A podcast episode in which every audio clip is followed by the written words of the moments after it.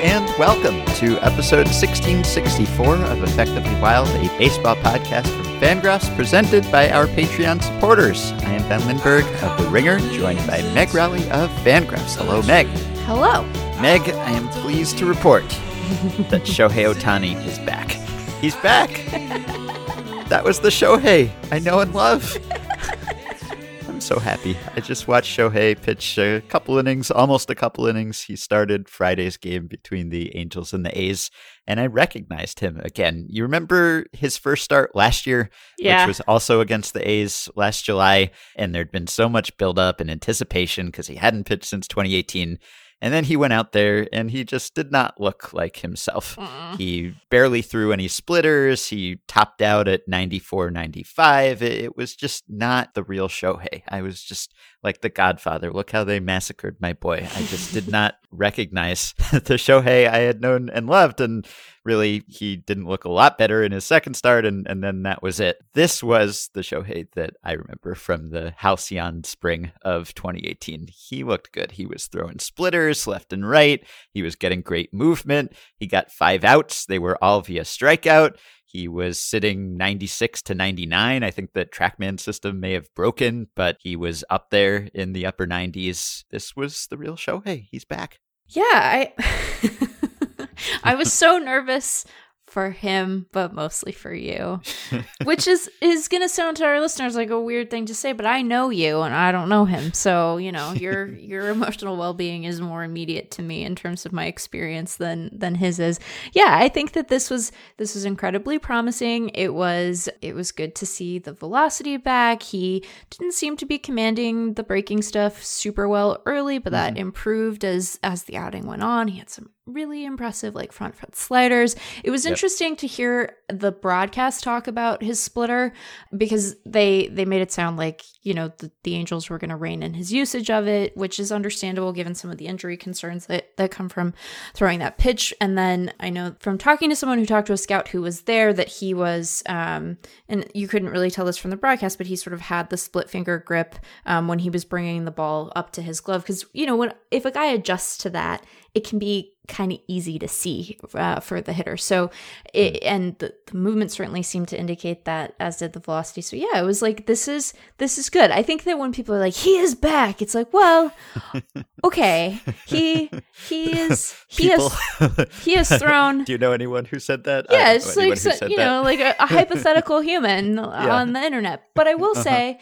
that I, I think that what you're really getting at is that when it has not been right for him, and when he has been compromised and uncomfortable, it has been very obvious. And so I think yeah. there's still clear refinement to do here, but it's his first outing of spring, so that's fine. Like that is that puts you in normal, gotta figure out a couple things before I get to the season stuff, not we right. are looking for signs of sort of catastrophic systems failure stuff. And so it is it is very encouraging to see the arm strength back, to see the command improve over the course of the outing, and to shift the category of thing you are looking for from, is this guy's arm going to fall off, to what does he have to continue to tune up before opening day? And that's a really promising shift of categorization of thing, right? And so mm-hmm.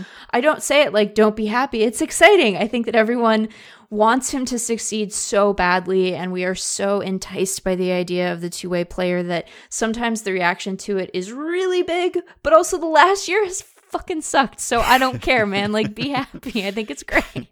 Yeah, yeah. The fact that he's back now doesn't mean he will stay back or that sure. he will stay healthy. It's very hard to do, and he's shown us glimpses before and hasn't been able to maintain it. So I'm certainly not saying that he is here to stay and it's just going to be a smooth road from now on. But for this week, like this week, I think has been the most enjoyable Shohei Ohtani experience since yeah. the beginning of twenty eighteen, when he was actually firing on all cylinders and making good starts and hitting home runs. And so since we did our Angels preview earlier this week and we talked to Fabian Ardaya, and I was talking about how he's trying to keep my expectations modest, he has hit a massive home run over the batter's eye, four hundred sixty something feet.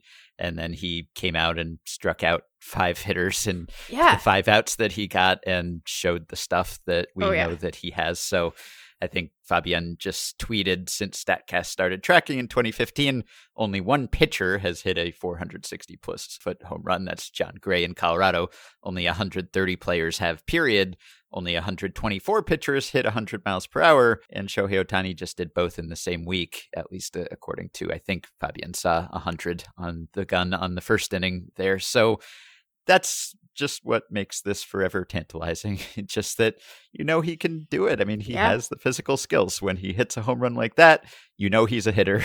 And when he throws pitches like that, you know he's a pitcher. So it's harder to put those two things together consistently, but you know that he can do it. Like, there's no doubt at all about whether he has the talent and the physical skills to do it. It's right. just, can he maintain it? Can he hold up to the strain of trying to do both of these things? But he is the only player about whom you can say those things and who looks as good on both sides of the ball. And that's why we must protect him at all costs.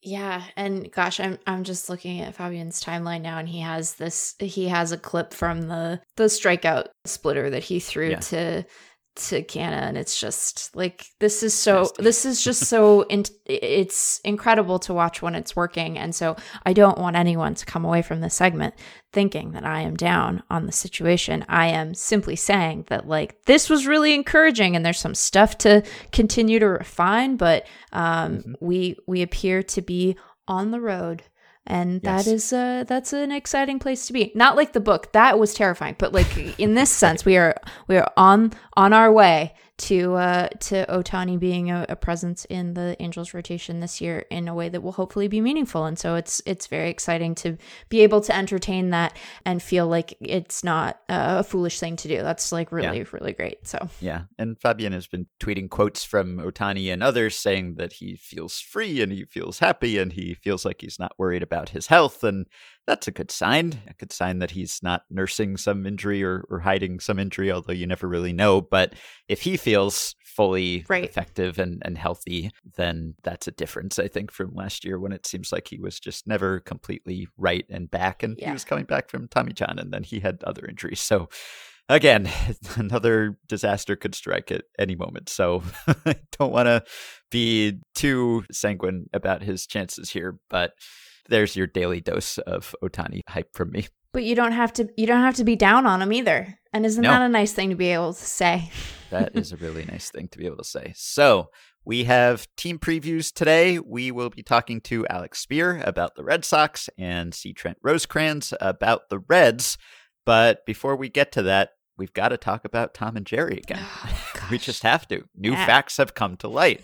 So we talked about this yesterday. There's a scene in the recently released feature film, Tom and Jerry, that is a baseball scene. It's about thirty seconds long. It takes place in Yankee Stadium. If you haven't heard our discussion about it yesterday, we had a number of complaints about this clip, including but not limited to the fact that Joe Buck, who does the commentary, calls Alex Gordon Big Alex Gordon, despite that not being his nickname or Gordon being notably big.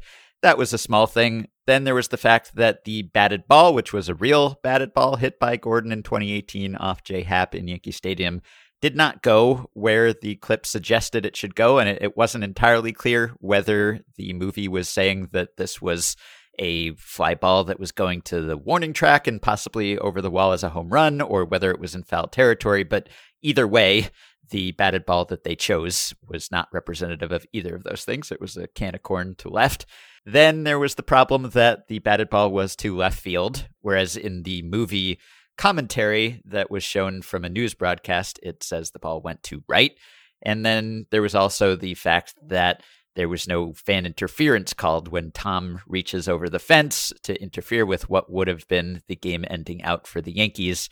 Tom and Jerry are thrown out of the ballpark and everyone's mad at them, but it seems like that should have been an out anyway, based on our reading of the scene. So we've gotten a number of emails about this, and some of them have been quite informative. So I'll just mention a couple more quibbles with this scene that have been mentioned by some of our listeners. And one of them was something that I meant to mention, and I just got caught up in talking about all the other things that were making me mad that I just didn't have time for this one. But as listener Matt notes, the bat crack was a metal bat ping. it was not, in fact, a bat crack. Yeah. I'll, I'll just quickly play some sound samples here of the actual bat crack from this play hit by Alex Gordon in twenty eighteen, followed by the ping that is clearly apparent in the movie footage.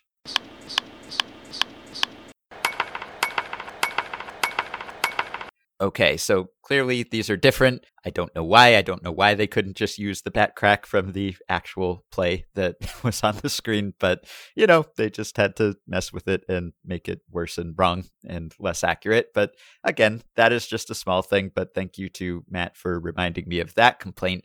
Now, Connor had another email. Did this scene read to you as a playoff game or just a regular season game? So once we received this email, I went back and watched for the nine thousandth time. I feel like yeah. I watched the entire Tom and Jerry movie based on how many times I yeah. watched this particular scene. Time. Yes. It does seem to indicate that there are stakes that would would have to be playoff related, because if They they don't make sense for the commentary to exist between a, a Central and an East team otherwise. Yeah. And so maybe we're supposed to be reading it as a, a playoff game, but I don't quite understand why it looks like July then. Yeah. The actual game that the clip comes from is July. It's July twenty-ninth, twenty eighteen. It definitely does not look to me like an October game in Yankee Stadium. First of all, it's a day game. Right. And how often are the Yankees playing day games in the playoffs? And, you know, people are sitting around in shirt sleeves, some of them. It, it's nice, sunny, summery day. So it does not look like October to me. But it's true that Joe Buck, as the ball is coming down, he says the ball game may be over. The Yankees could move on. Right. And I, I mean, I guess you could move on from any game or any regular season series, but that seems to imply that this is going to be like a, a playoff series ending out here. The Yankees could move on. So this is a, a problem, A, in that it doesn't really match the footage, but also, as Connor pointed out, given the line, the Yankees can move on, implies that the Tom and Jerry game is a decisive A L playoff encounter. All I can say is well done, Jay Happ, as it's unlikely he's been installed as the Yankees closer in the Tom and Jerry universe. It seems that he has pitched at least eight and two-thirds strong innings in an important playoff game. Tom robbing him of a complete game is the real injustice of this scene, or if you're being uncharitable, the real anachronism. Good point, Connor. And it's true that uh, J-Hap has not pitched a complete game since two thousand ten. That was his last complete game. The last time he went eight and two-thirds in a game was twenty sixteen, and I don't believe he's ever recorded a save. So it it's true. I mean, he's pitched in relief in the postseason, I believe, and, and in other games. But here he is closing out a one-game lead potential playoff game. Hard to imagine what the scenario is that J-Hap would still be on the mound here, that uh, even if he were having a great day, that the Yankees would leave him in to finish what he started. J-Hap, not really the sort of guy who tends to be left in to go three or four times through the order these days, or to be given the ball in a save situation. So that is a, an additional confounding factor here. I wonder if they they thought... because they are describing, because what we watch of this play on the field is meant to put us in the ballpark rather than having us be, you know, the, the folks at home watching on T V. I wonder if they thought, well, there's not going to be a score bug, so like we can kind of just fudge right. this stuff, like nobody's going to notice. I am rewatching it once more. Ben, I'm watching it again. Yeah. Why am I doing that? And I wonder if my initial interpretation that Tom is the mouse. No, Jerry is the mouse. No. Who is we the mouse? We decided that Tom is the, the cat. Tom is the cat. So I, oh, because like a tomcat tom maybe. Okay, yeah, so sense. That's a good way to remember that. Uh, I wonder if, upon rewatching this, if I overestimated the degree to which he is obviously reaching into the field, but but we are more meant to think that this would be a play that the this outfielder could make into right. the stands. I think that that has to be the conclusion we are meant to draw, um, mm-hmm. thus removing the fan interference component from this. Although I will say, uh, make your camera angles more obvious. It is ambiguous in this instance. Agree. All right. And then the last email that we have to mention here, this is from Jordan. And Jordan did some great research here. He found an interview at animation scoop dot com. Not something I regularly read, so thank you to Jordan for finding this. It's with the director of Tom and Jerry, Tim Story, and the questioner asks him about this scene. So here is the relevant Q and A here. The asker says, "There's a moment involving baseball in the movie, and as I was listening to it, I'm going, that is Joe Buck. How did you get Joe Buck on board with this?" And Tim Story responds, "Well, once again, what you love about this iconic property, that being Tom and Jerry, is that people know it. And as soon as you bring it up, there was never anybody that went, oh no," which is funny because that is almost exactly what you did. When we brought up Tom and Jerry, you were quite dismayed to learn that Tom and Jerry was still an active concern, I think. um, but that was not the typical response. He continues, "Everybody was always like, I'm in. That's what was fun, to have Joe on it. And there were even things," he says, "this ball is crushed. We did a foul ball in the movie." So here he is clarifying that it's supposed to be a foul ball. And he's like, "Tim, I would never say that here." And I'm going, yeah, but that's your iconic saying. I got to hear you use it. He was game and a great sport for coming in and doing this for us. I'm so glad you recognize that. How do you do baseball without his voice? So this clarifies the fact that it's supposed to be a foul ball. However, it raises another question, which is that is Joe Buck saying not even this ball is crushed, that ball is crushed is what he says in the commentary. Is that an iconic phrase associated with Joe Buck in your mind? No. No. No. not, I, I don't. Mean, I, I, don't I guess I've heard him, him say it, but. Sure. I don't think of him as like a catchphrase guy. Like, no. I don't think of him as having like a, you know, a, a signature a signature bit that he does, which right. isn't surprising because he's a national broadcaster, right? I, I yeah. feel like the the broadcasters that have a signature saying or, or a yell or whatever it is that they do, they tend to be the part of the, the local broadcasting team, which makes sense because you're trying to build rapport with an audience and like establish your rapport with the team. And so you want to telegraph an intimacy with the whole the whole situation that a national broadcaster doesn't need to have because they're supposed to be somewhat at more of a remove anyway, especially if they're calling a playoff game. So mm-hmm. I I don't does Joe Buck think that this is a signature phrase right. of his? Well, I don't think I don't think that this is associated with Joe Buck. It's not that distinctive a call. A lot no. of people say that ball is crushed, right? I, I, right. There's a scene in, in Mister three thousand, the movie, where the announcer, who is not Joe Buck, says that that ball is crushed. And, like Matt Vasgersian says that ball is crushed in M L B The Show, I think. I mean, people say it. A lot of balls are crushed. I don't think anyone owns this one. So that was weird. I mean, yeah, Joe Buck's voice is iconic. Sure. But the phrase, that ball is crushed, you got to have Joe Buck say that. That's his catchphrase. I don't think so. So kudos to Joe Buck for raising the objection here, because we were wondering, did he object to the fact that he was supposed to say big Alex Gordon? We don't know.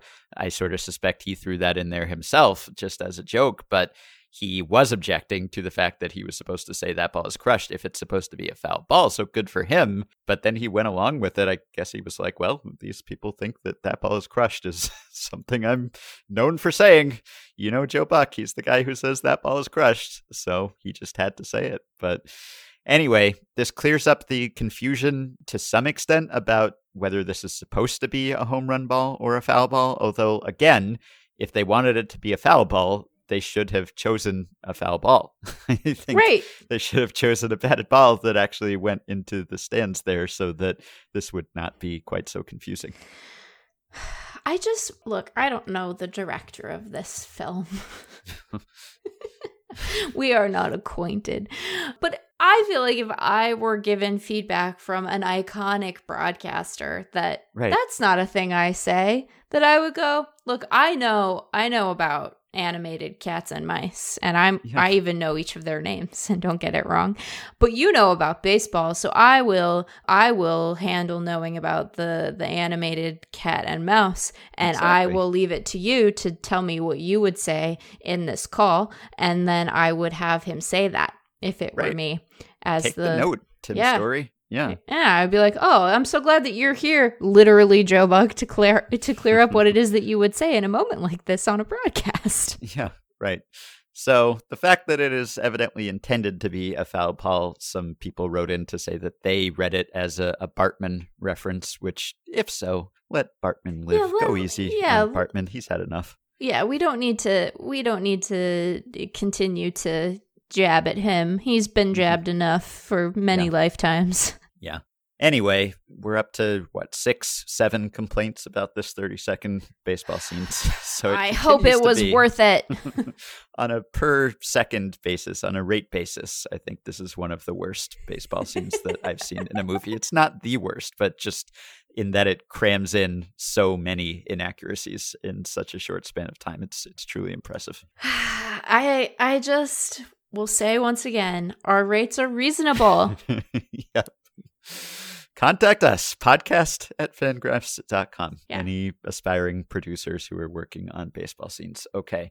Last thing I wanted to mention before we get to our guests, we're going to talk to our guests, or at least one of our guests, about farm systems and productivity of prospects. And just wanted to mention a little study that Baseball America did last month that was done by Kyle Glaser.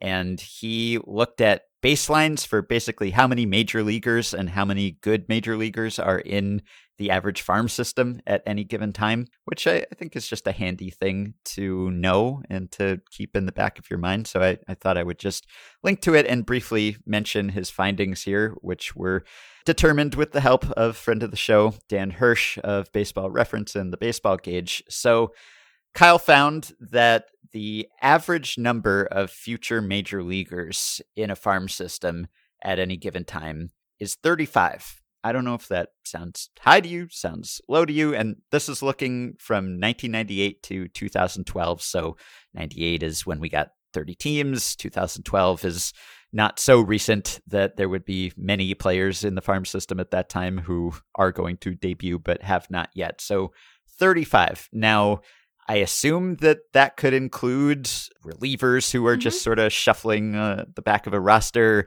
And Kyle mentioned, in fact, that the end of this time period that he looked at seemed to have the most, which could reflect maybe usage patterns of players at the back of rosters. I don't know if this includes, I, the article doesn't specify, but players who have already made their major league debuts, you know, like veterans who are still hanging out in triple A, if they make the majors again, I, I would hope or assume that those players were excluded from this, but it doesn't specify, so I'm not completely sure. But that's a, a decent number, you know, mm-hmm. thirty-five, but that's any caliber of player. They could be up for a cup of coffee. They could get one at bat. Now, if you limit it to players who become regulars, roughly equivalent to three seasons in the majors. So fifteen hundred at bats, four hundred fifty innings, or one hundred fifty appearances. Then the number falls to eleven in the typical farm system in a given year. And if you limit it to future all-stars, then it's three to four. Mm-hmm. So just to kind of calibrate your expectations, you know, and this can vary widely depending on the system and the year. So they do have the the minimums and the maximums, like the twenty twelve Rangers, who had a, a pretty stacked system. They had fifty-eight future major leaguers in wow. their organization at that time. The two thousand seven Yankees, who I would not have thought of really as a, a hotbed of prospects, but they had twenty-one future regulars. The twenty eleven Royals, who were known for having a very stacked system that eventually paid off in pennants and World Series for them, they had eleven future all-stars at the time. So those were sort of the high water marks for each of those metrics, but they have the the team by team minimum and maximum, and it does fluctuate quite widely. But just to keep in mind, like, you know, you're looking at your system and you're trying to imagine which guys will be good and how many of them will be good. This is about the haul that you would expect, you know, three to four good players might come from the typical system. I I don't know that those numbers really surprise me. That seems that seems right. And that distribution, you know, the the sort of subpopulations within each of those buckets seems right to me. I'm mm-hmm. both horrified and gratified to know that there is now compelling reason for our list to be so long. Um, uh, why don't you just do a top ten? Well, so I think that that that sort of makes a, a good amount of intuitive sense to me, and that there would be variation like year to year and system to system. Um, seems like it would account for natural variation in the player population in terms of their uh, innate talent, and then variation in the sort of talent of the of each player development staff to sort of help mm-hmm. guys maximize that. Um, but yeah, it, it is nice to like put some some heft and rigor behind it, yep. because I feel like we often are kind of casting about on on that question. So it's nice to have right. something real to kind of hold on to. And the way that they have categorized this, I think, is useful too, because I think that what you're aiming for is that every guy is an all-star, right? Or every guy is a regular, but um, mm-hmm. the up-down guys have, have utility too. And so keeping track of them is, I think, also useful. So yeah. Yeah. yeah. The nadir was seemingly the late nineties Brewers. The the ninety-nine Brewers had the fewest future major leaguers at fifteen and the fewest regulars at just two in both nineteen ninety-nine and two thousand. So those were the low water marks for these measures here. And there are previous studies that have been done by B A and also by Jeff Sullivan that have found that about two-thirds, sixty percent to two-thirds of future stars, like all-stars or three-war or better players, were on top one hundred lists. So, mm-hmm. you know, roughly a, a third of very good players were never ranked on top one hundreds, or, you know, I guess it depends on which top one hundred you're looking at. But in general, there are quite a few very good players who slip through the cracks. So yeah. it's not necessarily the players you expect are going to be the good ones who are the good ones. And of course, not all of these players will make the majors with your team or be right. good for your team, because a lot of them will move around or they'll be trade bait or whatever. They'll blossom late. So it's not that you can count on having all of them for the benefit of your team. It's just that amount of talent is in the typical system at any given time. Now, I don't know how this will apply to the post-contraction minors, right? right? This is the pre-downsizing of the minors baseline. So now that you have fewer teams, you know, I, I would guess that this won't change the numbers that much, just because like the players who will get winnowed out will be the ones who were least likely to make one of these lists. But there will still be some who get cut just because, you know, there was no room for them at that time, and they might have made it if there had been more rooms at the inn. So I think these numbers would probably decline, but not significantly so. I think that that's right. And that having a, a general sense of what that number might be, but uh, but not being able to specifically say, these five guys, like these are the right. careers we missed out on, I think is part of what is so um, frustrating about the contraction, because you you know that it's probably someone, and the eventual caliber of that player we can't say, because we don't have their actual careers as sort of a counterfactual to point to. And so I know, and I don't know if this is um, particularly productive on my part, but I know that my instinct in that moment is to backfill them with like, we have abandoned Mike Trout by the wayside. And I think that that is unlikely, because, you know, you knew pretty early, like, that guy's good.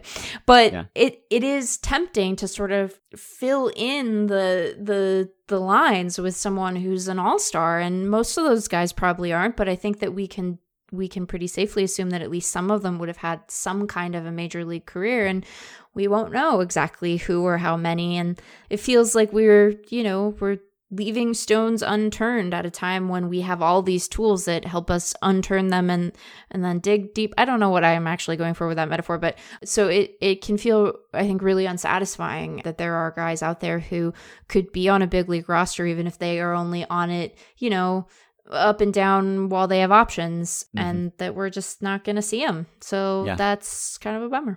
Yeah.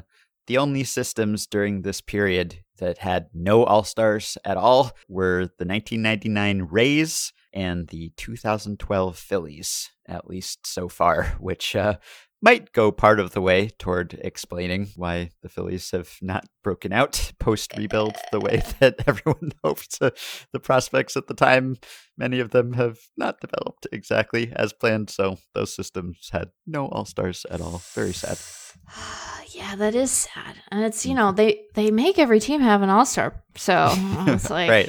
That's the thing. There are a lot of all-stars these days, and they're just more and more all the time. You couldn't, you, you couldn't break in with Miami or yeah. something? Like, that's yeah. unkind. You couldn't be the second injury replacement or the right. lone all-star from the worst team. Yeah. Your, your midsummer vacation couldn't be disrupted by a phone call.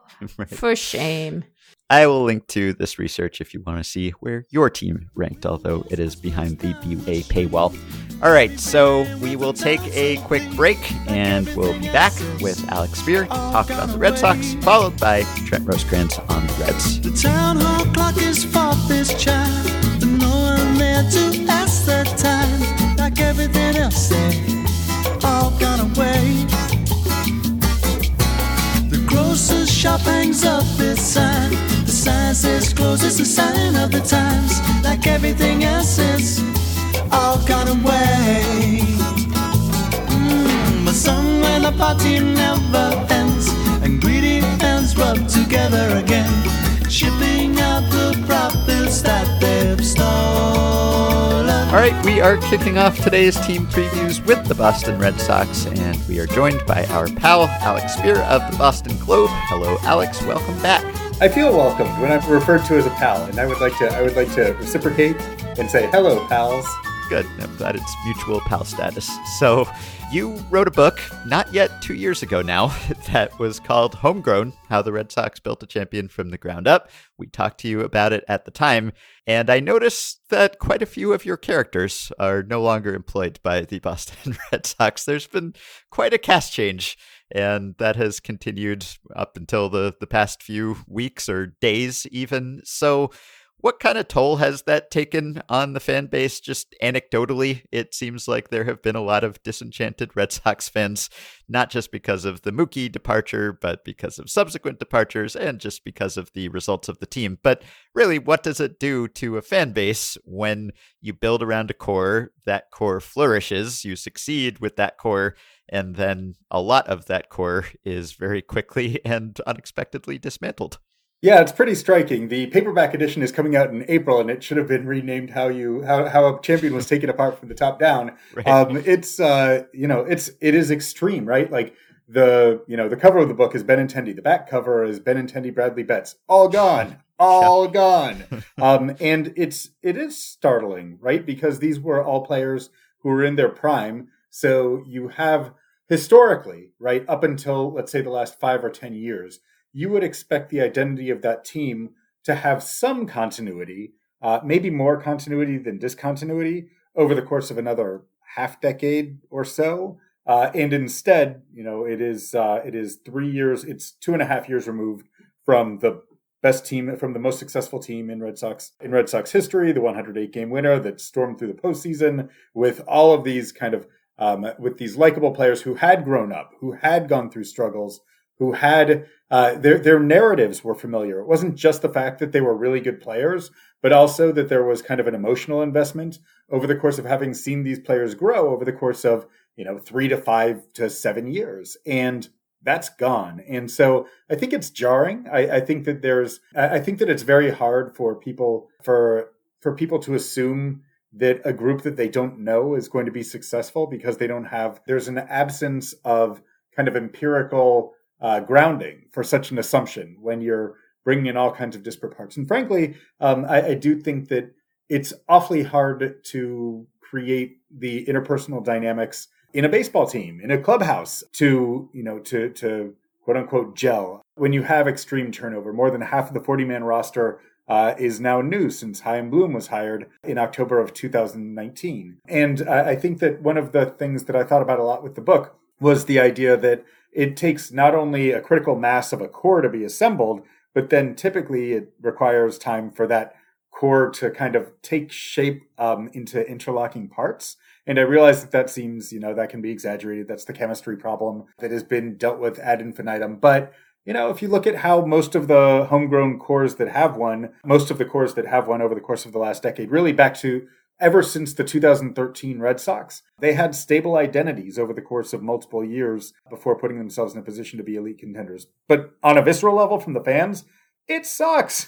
People spent money on jerseys and, you know, and they, you know, and kids like, you know, kids got, you know, my, I've, kids got, got used to seeing, you know, seeing guys who they were on a first name basis with, Jackie and Mookie and, you know, guys like that. They still have Xander, uh, you know, they still have Rafi Devers is a vestige of that uh, of that championship team, but it's jarring. If they end up being good, then I think that all of that jarring stuff gets smoothed out. But until then, it remains kind of a turbulent period in the franchise. I guess maybe we can use that as a, a springboard to talk about some of the guys who are still here. And I feel a little bit bad for Red Sox fans because we, you know, we gave the organization grief for some of their moves. And um, I think that some of that grief was justified. But there there have been bright spots for Boston fans over the last two seasons. And one of them is Bogart's. I don't think we need to dwell overly long over his last two years. They obviously merited a large extension. Um, but I want to ask you what the state of him is right now, because I know coming into spring, he's been dealing with a bit of a shoulder issue. So what is his sort of timeline? Do they expect him to be ready for opening day? And um, what are your expectations for him in, in twenty twenty-one?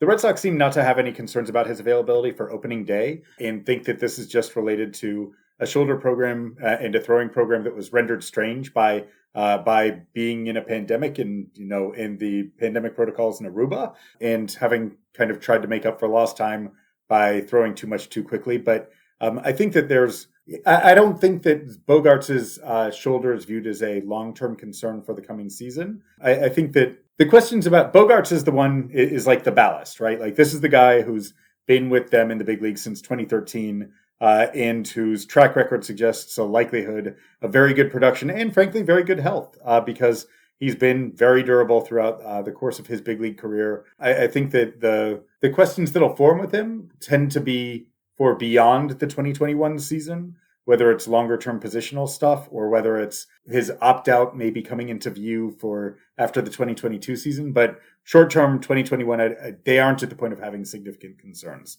So I know you just wrote about J D Martinez, who had a very atypical season last year. We are used to seeing him be one of the best hitters in baseball, and he was not good at all. And he's someone who has a very, you know, rigorous routine and likes to prepare in a certain way.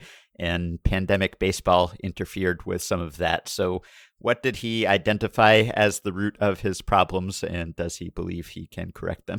Yeah, Ben, as you've uh, as you've you know documented well, like Martinez is one of the is really one of the kind of trailblazers of the of the self-made you know of the self-made self-made swing for launch, and uh, so someone he is perhaps the most scientific hitter in the big leagues in terms of uh, believing in kind of perfecting each of the uh, of the sub-movements of his swing. So he took it apart this offseason. He examined deeply every part of uh, every part of the kinetic chain in order to try to figure out where things had broken down for him and why why it was that last year he was flying open and you know and just making a lot of weak contact uh, or no contact with fastballs, uh, which he had typically pulverized in the previous couple of years. And it was at the very root of the swing, namely uh, namely that right ankle. He had found that uh, that he had kind of gotten in the habit of uh, of coming off of it too quickly, not putting enough uh, not putting enough of his load on uh, on that back foot when he was swinging, and so as a result, everything broke down from there, particularly his hips coming over. So you know, as is kind of his want for a swing obsessive dude, uh, he just swung and swung and swung over the course of uh, the off season, and you know he would have bat he would have morning sessions where he was swinging two hundred to three hundred times with, uh, you know, interspersed with like round, f- watch video to figure out how every movement looked and align that with how it felt, and then have another round in order to either try to revise or to try to, uh, to try to lock in. And, uh, so he comes in as a more, as a, as a relatively confident guy. I was told by Tim Hires, the hitting coach, that last year he didn't have a single day where he felt happy with his swing or how he felt. And, uh, at this stage of the spring, he's expressing happiness with how he feels and uh, and how his swing feels. Who knows whether or not that what that yields when uh, when the lights flip back on? Because the Red Sox were optimistic about how Martinez might perform at the start of uh, at the start of the twenty twenty season in July. So there's always he's thirty-three. We we always you kind of need to go show it, but in terms of having going in with a positive state of mind and uh, and kind of the work that would give him optimism, that that has been accomplished. I want to s- stay with position players for a second and, and talk about Rafael Devers and particularly his defense. So I think there had been a concern as he was coming up with a prospect that he would eventually have to move off of third, that he was sort of not sustainable there. And then he had this, at least by the, the metrics, and I think that it was backed up by watching him in the field, this great twenty nineteen, especially relative to what he had uh, managed in the field previously. And then twenty twenty comes along and most of the defensive metrics do not like him, some a little bit, some very much. And I know that there was a bit of regression at the plate too. So again, it's hard to know exactly how to put a twenty twenty season in context, just given how short it was. But how has he talked about that sort of defensive regression? And was was this, I imagine, a point of emphasis for him going into the offseason to try to return to um, at least his twenty nineteen levels?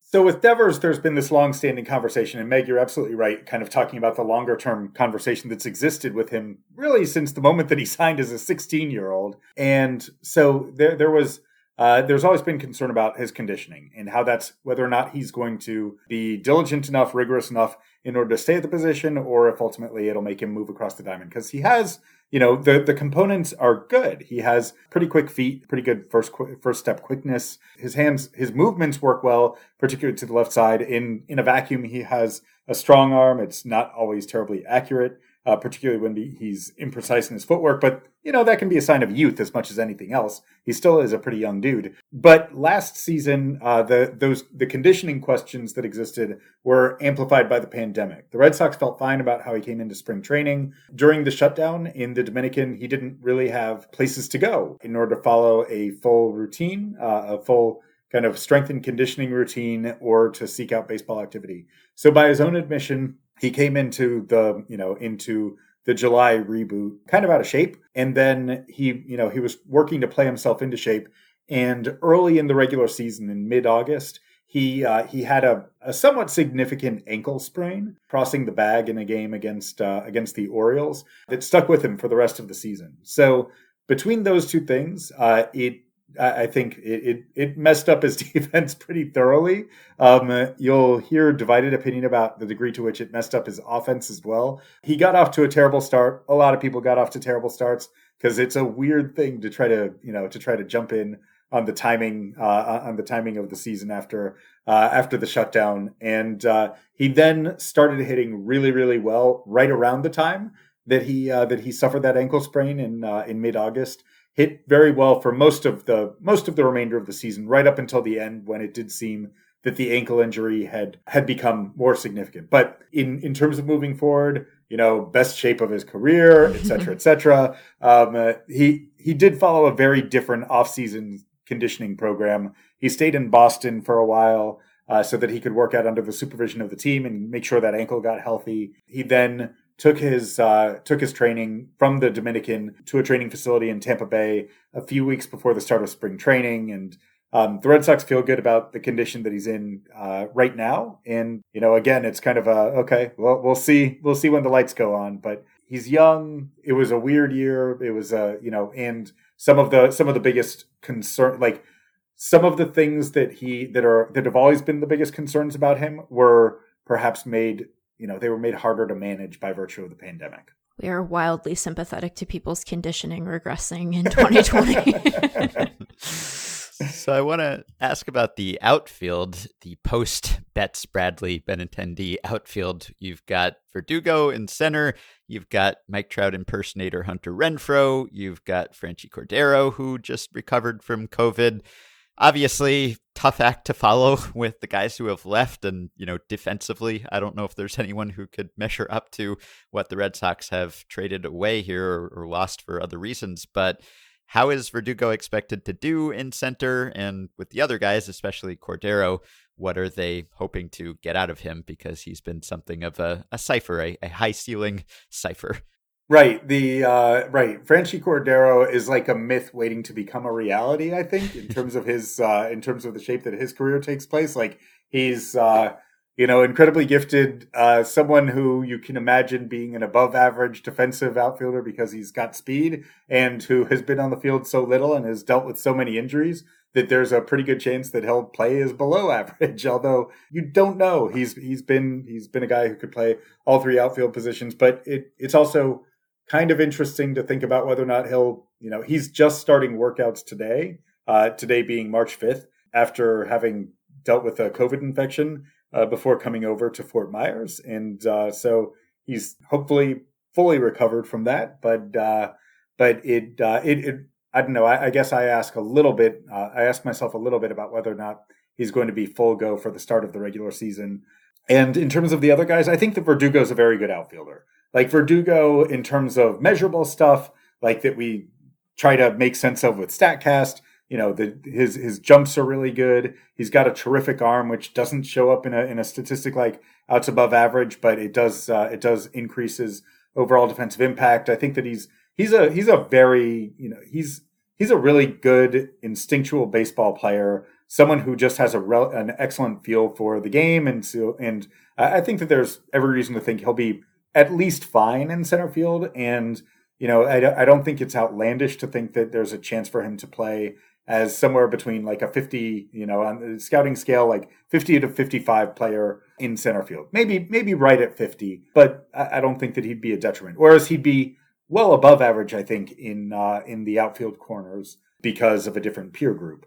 So I, I think that they're happy with him in either center or right field. Kike Hernandez, somewhat fascinatingly, like he and Verdugo used to share an outfield plenty of times uh, with the Dodgers, and whenever they did, uh, Kike Hernandez was actually in the uh, in the was was always in the higher priority position. Uh, whether it was you know he would he would take center or he would take right field with Verdugo, uh, accommodating him by being either in a corner in, in either of the corners. Whether or not that's because Hernandez feels more comfortable. I wouldn't think that the side of the field would be that important to him because he also plays shortstop and, and third base and everything else. So my guess is that the Dodgers just viewed him as a slightly better outfielder. He's kind of extraordinary in terms of his uh, his defensive gifts at virtually every position on the field. So I, I think that he'll probably spend some time in center, with Verdugo spending some time in right adjacent to him, especially on days where the Red Sox are facing a left-handed starter.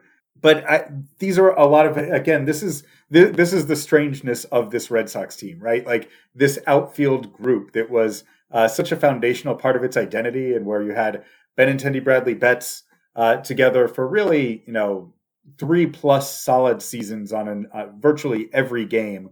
All of a sudden, you have this. You're going to have this almost th- this kind of like head, sp- this spin the wheel approach to how you line them up, because they're, the Red Sox are still trying to get to know all of their personnel, right? They're, they have a good feeling about Mike Trout impersonator Hunter Renfroe and his ability to play either outfield corner, maybe in a pinch some center field, but they, they're still waiting to kind of confirm that by getting to know him and by seeing how the dynamics play between uh, between those outfielders. So I, I do think there's it's a group that will have to become familiar with you know, with one another. And uh, that'll, that'll probably take a little bit of time. And perhaps that adjustment period will, will drag down to some slight degree uh, the overall kind of collective performance of the outfield relative to uh, guys who know each other really well and have a more precise range sense of like where the edge of each other's range is.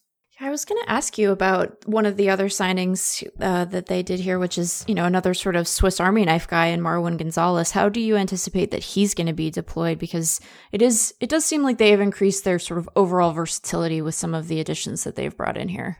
Yeah, it's difficult to ask a question of people around the Red Sox without hearing the word versatility in the answer. So uh, that's, uh, you know, it's they're they're they're.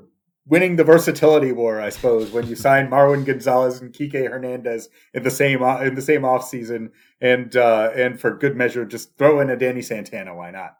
But uh, Marwin Gonzalez uh, had, had been kind of the uh, had had spent a couple of years as uh, as the the great uh, Swiss Army knife of uh, of, of baseball rosters. I, I think that he's kind of moved down to being, it'll be interesting to see how many positions he plays that aren't corners at this point, and really, you know, how much second base they would still feel comfortable with him getting. There are some evaluators who are very, very much down on the idea of him playing in the outfield uh, at this point, whereas he had been uh, a pretty good outfield option. Alex Cora has talked about him in both of the outfield corners at this point. Some people are like, maybe left field at, at Fenway would be viable, but beyond that, I think that there's a chance that it's a bit of a reach. he's certainly going to spend some time uh, at first base against uh, against right hand against uh, uh, especially against right-handed pitching as uh, as a contributor to work with Bobby Dalbec uh, as he gets acclimated to the big leagues. I, I would guess that you'd probably see him mostly at first base, giving Devers days off at uh, at third base, maybe a little bit of left field, maybe a little bit of second base, depending on where they want Kike Hernandez to play at any given time. But yeah, I, I think that the the number, the, the days of seeing him just fill it up with, you know, three, four, five, six, seven, eight, nine in the Baseball Reference uh, position list are probably over. Yeah, so you mentioned Bobby Dalbec. I want to ask about him. He slugged six hundred last year, which uh, is not entirely unrealistic for Bobby Dalbec. There are minor league levels where he slugged six hundred. However, he also struck out in about forty-two percent of his plate appearances, and it's tough to do both of those things at the same time. I'm going to take a wild guess that he is not a true talent three ninety-four BABIP hitter. So what will we see from Dalbec this year and beyond? He's a he's a pretty he's a really smart, like really cerebral hitter who's really aware of what he's doing at the plate in ways that you'd like to believe translate to to a kind of adaptability. And certainly in his minor league career did just that. It's actually interesting because you point out the forty-two percent strikeout rate, which is ridiculous. Um, however, it also mirrors the strikeout rate that he had in his first full professional season in the minor leagues, when with single A Greenville, he struck out forty-two percent of the time and then dropped that into the, I think, mid to high twenties by the twenty nineteen season as he'd been moving up levels. So he is clearly someone who's capable of making certain adjustments in order to, in order to, you know, to get some control over his strikeout rate, because I, I, I tend to agree. The, the likelihood of being a, uh, a really valuable contributor when you're punching out in almost half of your at-bats, man, that, that, That takes something. So I would say that the Red Sox are pretty optimistic about his intelligence and his him finding an approach to allow his power to play more frequently with uh, with less sw- with less swings and misses. It is worth noting that in the first couple of days of uh, of spring training, he's hit a few home runs, all of which have gone to right center. So perhaps he's giving himself um, an extra. He's finding ways of like of taking that extra millisecond in his swing decisions uh, to give himself a better chance of uh, of making contact, because he's a guy who, even without full extension, it has the strength to be able to uh, to you know knock the ball out of the park.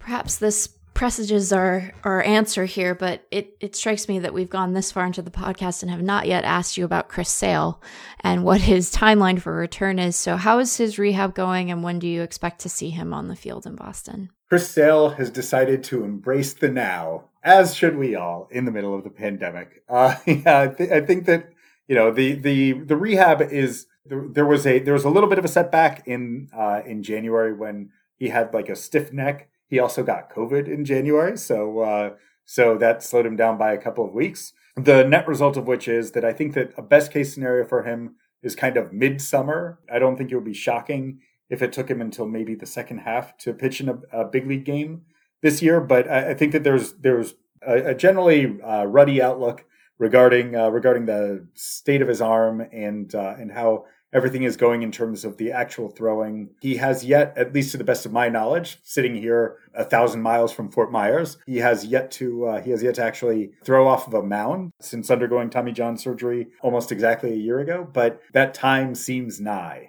Yeah, and what about the rotation beyond Sale? Because that was an issue, to put it lightly, last year because of the absence of Sale, because of the absence of Eduardo Rodriguez, and just because of the absence of any other really good pitchers to serve in their stead. The Red Sox had the worst WAR by any starting rotation in baseball, according to Fangraphs last year. So Rodriguez hopefully back, Garrett Richards in the fold, Martin Perez. Is there hope for a better performance here? Well, I, I think that there's there's a, a high likelihood of it, right? It's uh, it's difficult to to do much worse, um, yes. And uh, especially when I mean you consider that the guy who they had initially, so they they made the decision to trade David Price on the like while they're knocking on the door to spring training. Okay, so they're down to so there was going to be an open competition for the fifth starter spot, and uh, they they hadn't really been able to go out and sign a, you know to sign. quality major league depth in order to in, in order to address that spot, and they just they had an open competition of guys who were relatively unproven starters at the big league level. But then they have Sale going down, they have Eduardo Rodriguez with the kind of the frightening COVID followed by a myocarditis infection of the heart. And so then all of a sudden, Ryan Weber was their number three starter to open the season behind Nate Eovaldi and, uh, and Martin Perez. And Ryan Weber was designated for assignment and outrighted without being claimed after the uh, after the season. So that says a lot about what their rotation was last year. And in fact, there are a bunch of guys who were, you know, who were outrighted and and just designated for assignment after last season who had been their primary starters. So that's not good. But at the end of last season, they were able to make some moves to address some of their depth. They added Nick Pivetta, who at least has, you know, upside and really interesting stuff in in kind of a StatCast vacuum, and whether or not he's able to employ that to perform at a high level, that'll be awfully interesting to see.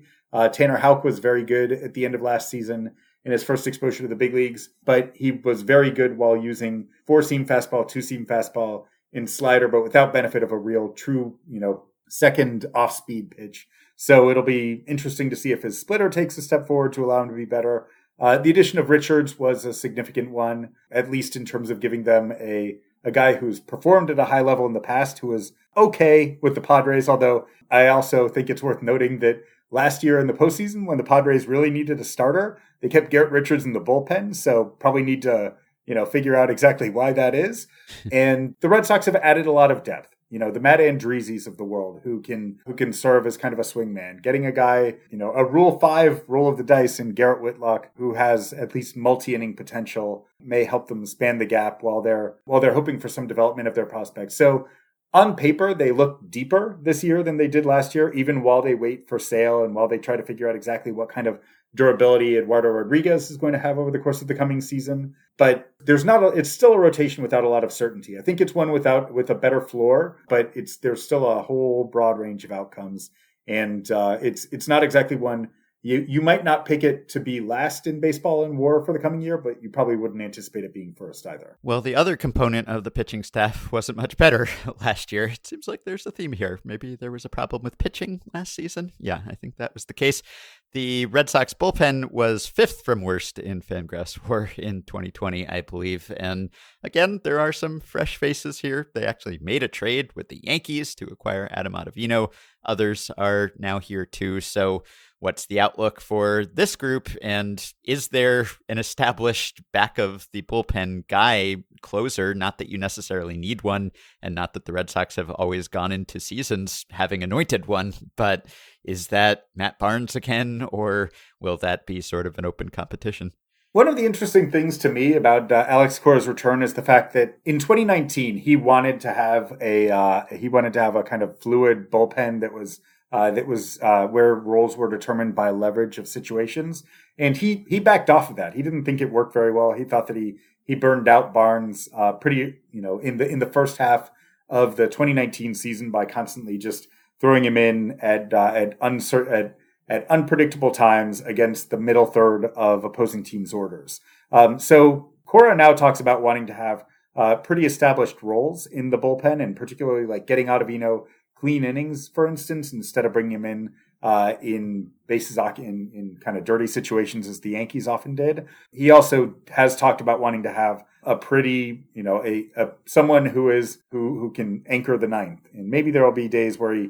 Uh, where he asks more of that person. But I, I think that Barnes is probably the leading candidate. Uh, Barnes, it was a role that Barnes performed in at the end of last year, and so there was uh, some acclamation. But there's not a whole lot of, you know, aside from the, I, I forget, it was maybe around ten save opportunities that he had last season. There, there aren't a whole lot of guys with a ton of closing experience in the Red Sox organization, save for save for uh, Hiro Sawamura, who was just signed from Japan. But they want to give him time to acclimate to Major League Baseball and the ball, and so they, I think that they foresee lower leverage spots for him um, at the uh, at the start of the year. So I think Barnes is probably the is, is probably the leading contender for that role of closer, but uh, especially because he's stood up and said that is a role I would like. But we'll see. Wanted to ask one more player-centric question, which is about Christian Vasquez, who has been one of the better hitting catchers in baseball over the past couple years. And that is not something I saw coming. I always liked Christian Vasquez for his defensive contributions, but did not necessarily see a one fifteen W R C plus coming last year, or really isolated power marks, you know, at or near two hundred over the past couple seasons. how did that happen? And is that a permanent thing? Yeah, it's to, it's a totally bizarre development because he's a guy who, like, the the upside had been, like, could be a really valuable nine-hole hit-and-run guy uh, right. a couple of years ago. Um, and uh, that if you talk to people about the about the beginning of his professional career, and, you know, there there was not raw power evident. It was just a guy who had, you know, who had good hands, as you might expect of a catcher, who would just kind of Uh, who would just kind of like waffle balls into, you know, into shallow right field. And yeah, he's, uh, you know, he, he's pretty strong though. Uh, and, uh, and so over time decided that he was going to overhaul his swing. It's actually kind of funny though, because he decided, so after the twenty eighteen season, in some of his off-season work, uh, he, you know, he, he engaged in some different thoughts, you know, okay, like swing on plane and uh, be able to drive the ball a little bit more. And I asked him, so why did you go about this? Uh, why, why did you pursue this change? And he said, well, power is what gets paid.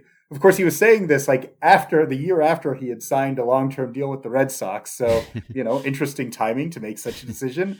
But the thought process is there to drive the ball a little bit more. I think that the his swing doesn't have so many, like he has a, a compact swing that he can get some leverage into. Now, the thing that's going to be interesting is seeing whether or not, like, he's he's one of the guys who you wonder was, has he been a product in part of the flight of the ball in recent years? And if so, could he be kind of unduly, could he see that his power numbers unduly dampened by the by the twin threats of humidors and uh, and and a ball that may, you know, that may carry a little bit less? I don't know, uh, but I, I, I do think that there's strength and there's, you know, there's enough under there's there's been enough evolution of how he swings to think that, that to think that he's not just going to be a, a hollow he's not just going to be a hollow contributor who's delivering singles and maybe shooting a few doubles down the lines, as was the case in the past. You mentioned prospects earlier, and the organization's approach to some of the trades that they've done over the last eighteen months has been sort of a mix, right? Where they've had guys who are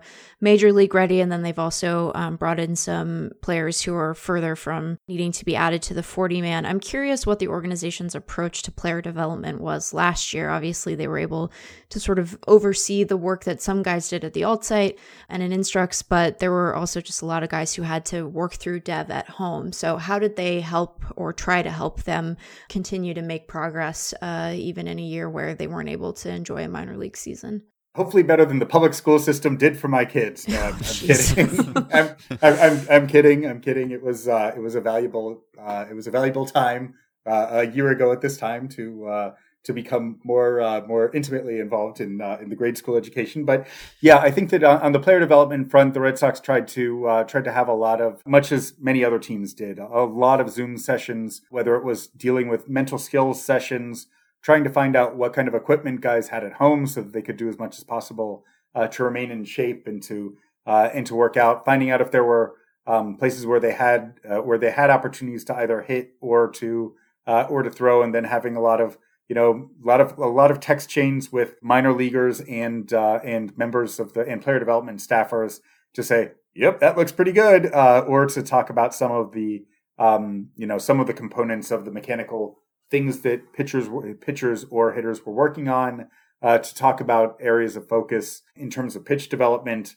You know, so I think that it was uh, the the player development world was an exercise in remote education, right? And uh, I think that the encouraging sign for the Red Sox and for a lot of other organizations, I guess, is that when they convened it uh, for instructional, you know, for instructional league, and got to see a lot of those guys, a lot of them had actually bumped up their velocity, and some of them had uh, had made progress in terms of ability, in terms of what what they were trying to accomplish, what they were.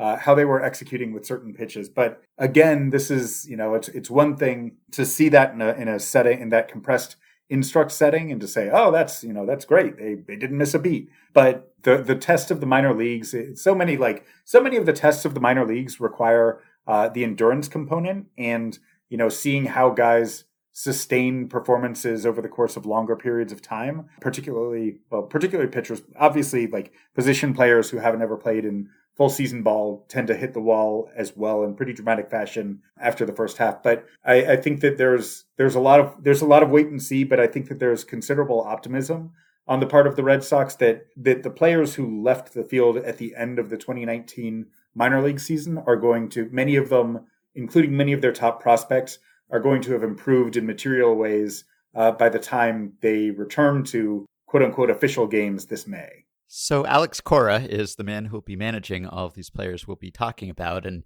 he was not just welcomed back with open arms. It was, hey, don't come to us to interview. We will come to you. That's how much we want you. Does that surprise you at all, given the way that his name was sort of soiled and sullied by the various sign-stealing scandals, and also because of the fact that Chaim Bloom was not with the Red Sox the last time that Cora was there? And has Cora been contrite? Has he said that he's learned anything? Is there a lingering issue at all? So uh, I guess let's uh, let's let's take that into let's take that into a few different pieces. So uh, the first one about whether about like how we'll we'll go and we'll go and chase you is a little bit misleading, because I think that uh, particularly Chaim Bloom had some misgivings about whether or not he thought that he wanted Cora to be his guy. Like I have been told yeah, I, I very directly. yeah, yeah. I've, I've been told, you know. Pretty, you know, at the start of the process, right after they got through the season and decided, and you know, made and, and made their formal decision that they weren't going to bring back Ron Renneke. Uh, I think the expectation uh, from a lot of Red Sox front office people, based on how Chaim Bloom was talking about it, was that Alex Cora was not going to be the manager, and that um, and that Bloom might have to be convinced otherwise. So, I, I you know, they they followed a pretty thorough process. Uh, more so than the other teams with managerial openings um, in terms of vetting other candidates and interviewing them.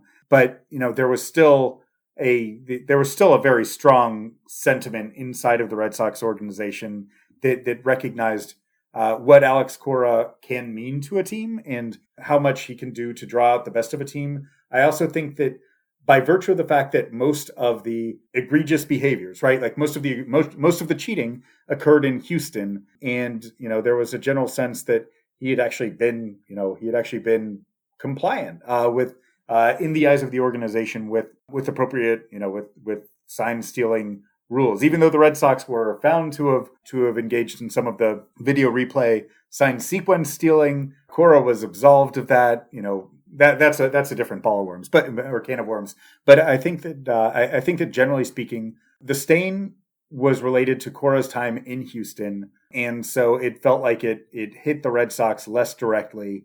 Uh, it uh, it did less to taint his time with the Red Sox, at least for members of the organization.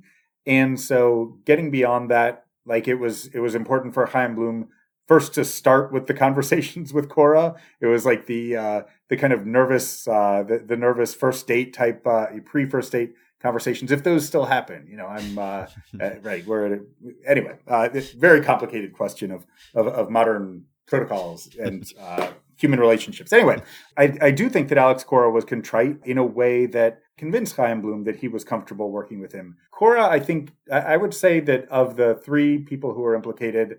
Uh, chiefly, you know, the managerial folks, uh, whether Hinch, Cora, or Beltran. Cora, I think, has been the most forthright in terms, especially publicly, in terms of saying, like, you know, I what I did was wrong. Like, I, you know, I I was I engaged in things that I, you know, that I clearly regret. That you know that I had to account for not only to the baseball world, which he cares deeply about, um, but also with his kids and his family members. And he's also said that, you know, he's also made clear that he doesn't believe that redemption, quote unquote, is possible, right? It's something that he has to, uh, that he recognizes has to be, is necessarily a part of his Wikipedia page moving forward. So I, I think that he's been direct enough about that, that they felt comfortable, not only that he was, uh, that he was going to be, you know, that he'll do things according, that he'll be good about following rules and regulations and moving forward, but also that he would be able to handle the pub any public blowback. And there will be public blowback, especially when they're on the road. I don't think that I think that there's general enthusiasm for him in Boston, but you know, he's he's gonna be he's gonna hear it in some environments. And that was uh, that that was part of the conversation that the Red Sox had in, in their thought process regarding whether or not to hire him. But ultimately, they gained comfort with the idea that, you know, he's a he's a pretty grounded dude who's like who's aware of what's going on around him, and you know, comfortable enough in his own skin that he you know that he can kind of handle that. I'm curious where the team sees itself in its own division. When you look at our playoff odds at Fangraphs, the Red Sox are actually in the middle of the pack ahead of the Rays, only by two games, I guess less than two games, but ahead of the Rays nonetheless, but they are still looking up at the Jays and the Yankees. So do they see themselves as in a spot to contend either for the East or for one of the wildcard spots, or are they sort of looking a little further down the road?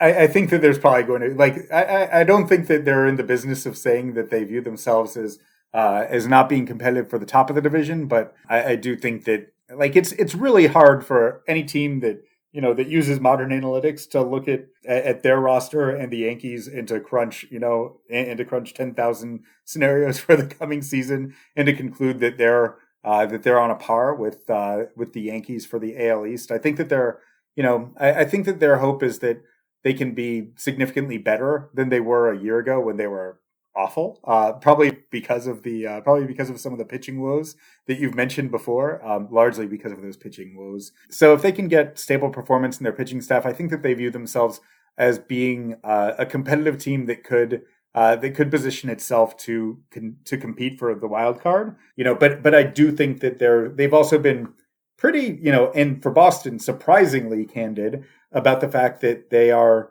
uh, they're at the point in their, you know, in their organizational overhaul that they aren't doing anything that would compromise their longer term future, right? I, I think that their Chaim Bloom has talked on a couple of occasions about how, regardless of what the performance is in terms of the standings this year, like, his hope for this year is that by the end of twenty twenty-one, it'll become it'll it'll be reasonably clear who comprises the next core that's going to allow them to really be positioned for sustainable divisional and championship contention. I, I think that they're open to the possibility of surprise. I, I alluded to the twenty thirteen season earlier when the Red Sox had uh, their internal projections were as uh, were as downtrodden as they've been for the team over the course of uh, the almost, I guess this is my twentieth season covering them, over the course of that time. And they ended up winning the World Series and being the best team in baseball and basically going wire to wire. So they're they're open to the possibility that uh, things could coalesce in a way that that allows them to be uh, to be better than projections. But I, I think that there's also an, an awareness that, you know, they, as they've put it themselves, uh, they're not all in this year. Well, that's the question about how they see themselves. As you know, we always end with the question about how you see them, which you have nailed in the past, but no pressure. So how many wins do you foresee in twenty twenty-one? I'm debating with myself of whether or not to say eighty-two or eighty wins for them, because I think that, you know, I, I think that the uh, the that's that's kind of the uh, the magic of that's well, you know what? Based on based on the bullish, I have to be respectful of the bullish projections of Fangraphs. I'm going to go with that nice solid eighty-two. All right. Well, we always enjoy talking to you about the Red Sox. You can find Alex on Twitter at Alex Speier. You can find him writing for the Boston Globe. You can find the book Homegrown, which, as he mentioned, is coming out in paperback quite soon. We will let you know where you can find that. Thank you, as always, Alex. It is a delight, pals. All right, from the Red Sox to the franchise formerly known as the Red Stockings. We'll be back in just one moment with C. Trent Rosecrans to talk about the Reds. And when Earl let out, my heart got broken. A country boy can't pretend. I took to an eighteen-wheeler and never picked up a guitar again. They said, step back, Greg, till end up dead. Did I tell you how this will go? Town with a hundred grams of blow. Step back, Red, now you know. All right, we have returned to talk about the Cincinnati Reds, and we are joined by tireless Reds reporter for The Athletic, fearless B B W A A president, and accomplished Star Wars scholar, C. Trent Rosecrans. Trent, welcome back. Thank you, and also still trying to figure out the mute buttons after a year of dealing with all of this, apparently, because... Oh, Jesus. One of these days. One of these days, we won't need mute buttons. But yes, thank you. I think that is that's a short way of saying thank you. Hello. Thank you. Oh, my God. Yes. We're all just doing the best we can, Ben. Yeah. That's, that's it in a nutshell, right? Let's start with the most pressing question facing the Reds this year, which is, have you and Sean Doolittle finalized plans for a Star Wars podcast? No, but that would be awesome. It's funny, on his introductory Zoom, like, I just started a baseball question, and he's like, I thought it was going to be a Star Wars question. And, and, like, in my office, my background, I have, like, some vintage Star Wars stuff in my background. And I was like, we have time for that later, hopefully, Sean. I don't want to waste everybody's time, because we will probably get into some super nerdy type stuff. Because, again, well, Ben, uh, I, I, I mean, not to derail this, but, like, I think you'd be better, because, like, seriously, like, your recaps were awesome. I enjoyed oh, those you. of The Mandalorian every week, and I would much rather talk to you about The Mandalorian than baseball, but I don't think that Meg really wants to deal with that, or, and that's what not anybody else is here for, but anywho, no, so that that's a long way of saying no. Yeah, sadly, that's not what we're here for today, but we'll we'll take it offline. We'll start a side project if Sean doesn't take you up on an offer. It sounds Dude, like you'd be awesome. up for it, but... Yeah, maybe I should uh, mention that once if we ever get to like talk in person. Yeah, right. That'd you know, nice. There are people whose Reds careers have come and gone that I've never spoken to in person, which is just completely odd. Well, hopefully that will not be the case with Sean. While we're on the subject, I guess I will ask a serious question about Sean Doolittle, who is one of the few Reds additions of this offseason, and he's coming off a, a tough year, really a couple of down years by his standards, and I saw you tweet something about how he had dabbled in pitch design for the first time, which I thought was interesting because, you know, he's He's a, a veteran guy, and you think of him as a, a thinking person, and yet he hadn't done that until now. And he's always been someone who's very reliant on his fastball. So once you get to a certain age, you might have to adjust. And so it sounds as if, based on your tweet, he is entering that second portion of his career. So what shape has the pitch design taken for him? What has he added? And where does he fit into this post-Raisel Iglesias late-inning bullpen hierarchy? Well, I, I mean, a lot of that is we shall see exactly what it looks like. You know, I, I think he's kind of tinkering around with it, seeing what it does. He worked out here in Phoenix with, well, you know, Nate Irving is a guy who went to U V A, and I think they overlapped at U V A. He was a catcher and is the Reds bullpen catcher. But, like, Nate's a super interesting guy. Nate is not, you know, like, I think the bullpen catcher used to be just like a guy who's, oh, the old catcher that everybody liked, and he's hanging on and wanted to give a job.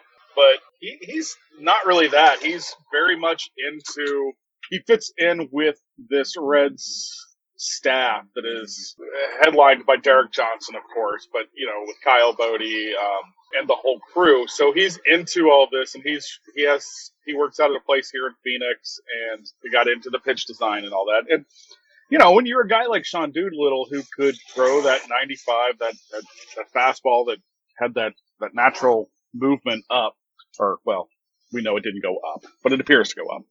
You don't have to do that. People come come to, um, well, I guess you don't come to Jesus, but you come to science when you have to. You don't need to have faith in those numbers. Even if you do believe it, you don't have to rely on it until you have to rely on it. And that's kind of where um, Sean Doolittle's been. He is healthy, and I think that's a big part of it, the hope is. Right. So, but he'll fit in there, they hope, near the back of the bullpen, not the very back of the bullpen. They they will probably use Amir Garrett and Lucas Sims near the back of the bullpen to close out games. You know, Dave, David Bell was never really one. When when he took the job, he was like, I don't really, I think the your best relief pitcher should be getting the most important outs, not necessarily the last outs. Now, that's great and fine and dandy to say in theory, but a lot of pitchers who get those last outs don't particularly like to look at it that way. And Raisel Iglesias was one of those guys. With Raisel Iglesias gone, this is perhaps a reset where they can use that bullpen a little bit differently. And so it'll be interesting to see how they do that. So, yeah. That, that's that's a lot of words to maybe not answer your question. I guess this is an opportunity for us to to step back before we get into some of the, the roster mechanics of this year and some of the guys who they did add, to just talk about sort of the, the Reds' general approach to this offseason, which struck many people as being motivated by austerity, right? So they they did not bring Trevor Bauer back uh, when he hit free agency. They let guys like Freddie Galvis and Anthony DeScalfani go. They non-tendered Brian Goodwin and Archie Bradley, who had been trade acquisitions for them.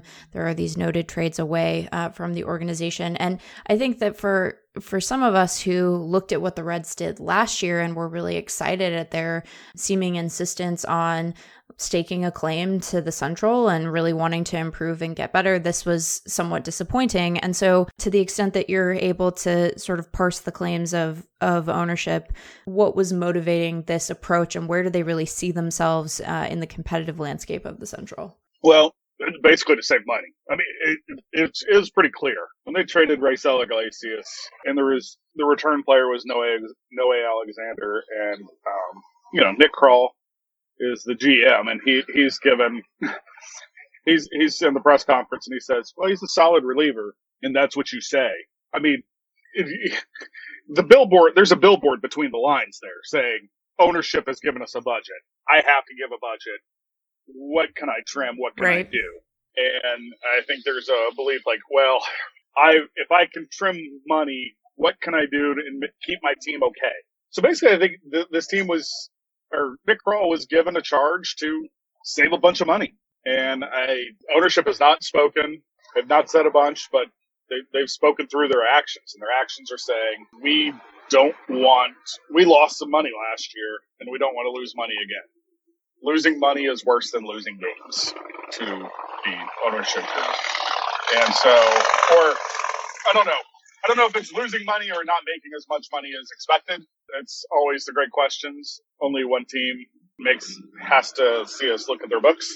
So that is a little bit of uh, the nomenclature is a little, we need to watch our words there. But, but the bottom line is the bottom line. And uh, this team... This ownership group wanted them to watch their bottom line, so they got rid of Raisel Iglesias. And they, they kind of said, well, we could trim the bullpen. The bullpen is maybe where we can let this this group that we've invested in, in the coaching and the development side, work their magic. We feel like bullpens are kind of can be kind of a crapshoot, and we trust Derek Johnson to pull a bunch of rabbits. Here's your hat. We'll put a bunch of stuff in a hat. D J, pull some stuff out of a hat. So that's kind of how I saw the offseason. And, you know, the, the one of the more telling ones was Kurt Casale. Kurt Casale is a guy, the catcher, that really had, when you look at it, what they were able to do last year, he was one of their more productive offensive players from that right-hand side. And he's a great guy behind the plate. And he wasn't going to be too expensive. What did he end up signing with the Giants? It's like costing two million dollars. Easy for me to say. So they let him go. They did have Tyler Stevenson ready and said, well, we think Tyler Stevenson's ready. We can save, we can trim two million dollars here. And they're talking about just, it's like uh, trimming the garlic with the razor blade. And that's kind of what they were doing to get where they needed to be for that budget that was handed to them. I think they were just looking at those margins where they could do. And the bottom line is this division isn't real good. Now, if they were in a different division, maybe they, they just go full teardown. But now you're like, well, if I trim here, trim here, trim here, I can still be okay because really, who in this division is that much better, even on our trimmed down roster? Yeah, I was going to read something that Joe Sheehan wrote in his newsletter this week about the Reds' financial situation and their lack of activity this offseason. He said, at the risk of being called a bootlicker, it seems to me that it's appropriate to go a little easier on the Reds' choices. There aren't very many teams in baseball who were hurt more by the fact or the timing of the pandemic. Starting in the twenty eighteen to nineteen offseason, they brought in Sonny Gray, Trevor Bauer, Nick Castellanos, and Mike Moustakas over the course of a year. The twenty twenty Reds were projected to have the highest payroll in franchise history, more than one hundred fifty million dollars. The idea was to finally push a marginal team into contention and even the postseason, energizing a great baseball city that had been turned off by six seasons of losing baseball.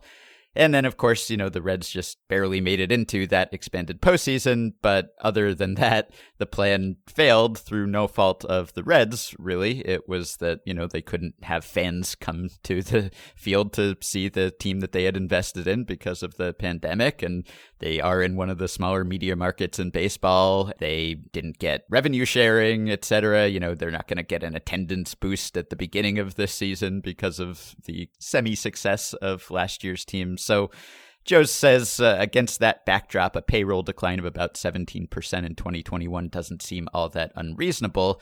Although if you prefer to take the position that all owners are bad, I won't stop you. And he does go on to say that despite those maybe mitigating circumstances, the Reds are also in a position where they would have benefited as much as just about any team from making some investment into this roster. So even if you do sort of excuse the lack of spending, it's still a shame because it seems like they're going to suffer from their passiveness as much as any team that sort of sat this offseason out. Yeah, I mean, that's that's our well put by Joe, as usual. You know, you could just say, like, you know, if, if those marginal additions aren't going to hurt you that much, those marginal additions could actually put you a little bit closer. And a game here and there in this division could be in the playoffs. I guess it's understandable relative to everything. As much to a lot of teams, this is a team that maybe it does make sense. They were really counting on, on last year being their year. They they built up till to, to twenty twenty being the year just with those acquisitions and that being the team, that being a nice window. And, and they kind of put it together and it, it all lined up for them perfectly until, I don't know, about a year ago today. uh, And and it was looking pretty good, and, and then it just kind of fell apart. You know, I don't think they ever expected Trevor Bauer to come back because when they made the move in at the trade deadline of twenty nineteen, that was the chips in for twenty twenty, saying we're going to go. We think Trevor Bauer could be really, really good, and expecting him to probably leave and them to get a comp pick in return because they would offer him arbitration. He would sign elsewhere. They would get that comp pick back. And, you know, when you look at it, they gave up a, a, a good prospect to Taylor Trammell, but they got Taylor Trammell as a comp pick. So they figured they would recap what they gave up in Trevor Bauer in a comp pick, because that's really what they gave up in, in Taylor Trammell.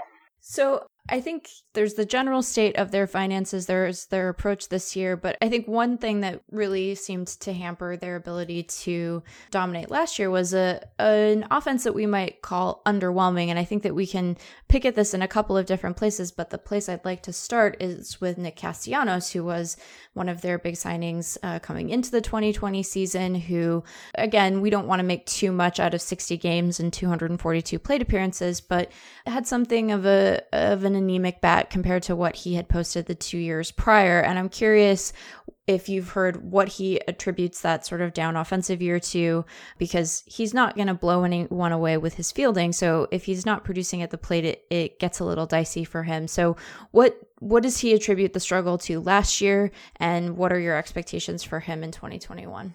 Yeah, I think a lot of people, the Reds are hoping it was that sixty game. It was just kind of a bad stretch, you know, because he started his first two weeks were he was the best hitter in baseball for the first two weeks, and then he wasn't.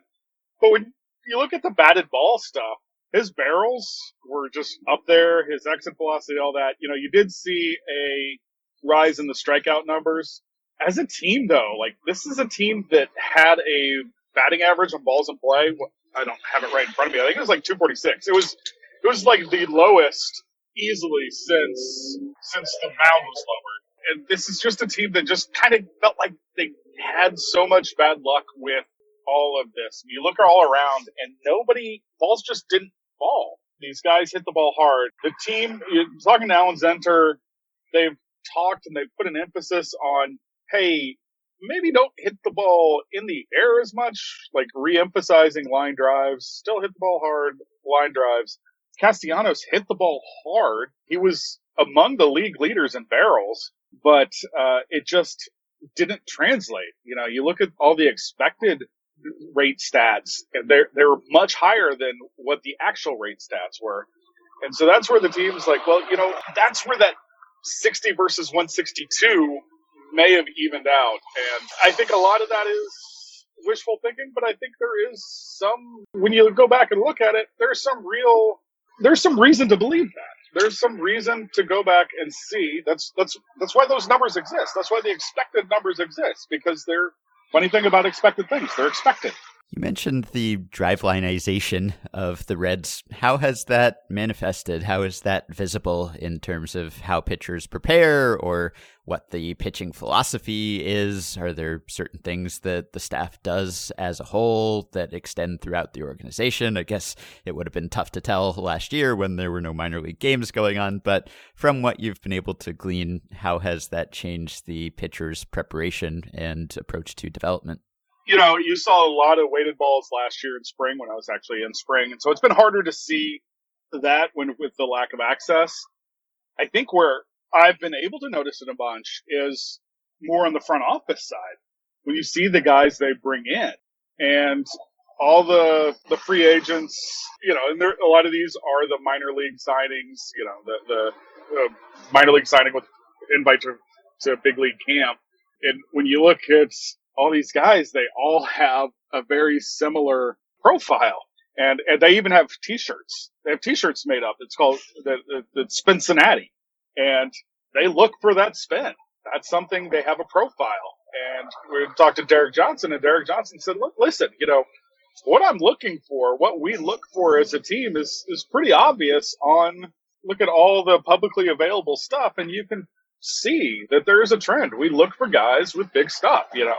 They have twelve guys in camp, twelve pitchers in camp who were first-round picks. He said, you know, that doesn't mean that all these guys have every their careers gone perfectly, but it does mean that there's something innate in these players, that they had innate talent. And then you'll see a lot of these players who really buy in. I mean, T J Antone, we were talking to Tyler Stevenson the other day, the um, the catcher, catching prospect. Two years ago, Tyler Stevenson was catching T J Antone and was like, yeah, he was a ninety, who's a sinker baller who's throwing ninety.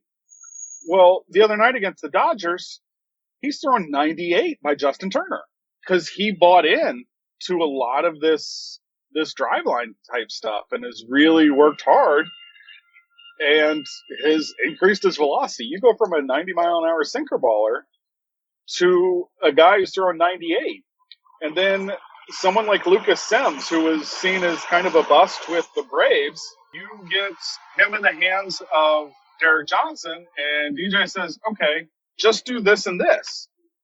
And he's out here spinning his fastball and, and his slider, and he's one of the best guys in the game um, as, as a late-entering reliever. And he's elite. And so much of this, I think, is finding people who fit. And then it's it's so funny. Derek Johnson will talk about how he, he likes to play himself down. He goes, it's pretty simple. He, and, and we hear this all the time. He just says it every time. And all his pitchers will say it. They, they regurgitate it. And he says, be great at what you're good at. And so, like, with Luis Castillo, like, one of the first things he said is, like, throw your changeup anytime you want it because it's a great pitch. Um, Kirk Casale once told me, he called it a no-shit pitch. Said, you know, and anything else, you just go, oh, no shit. You put it down. You put down the changeup. Other guys can know it's coming. You throw it. It's really hard to hit. And it's not hard for him to call it. And so, you know, Amir Garrett is a guy who's, if when Amir Garrett's coming in, you know he's probably going to throw the slider. It's still tough to hit.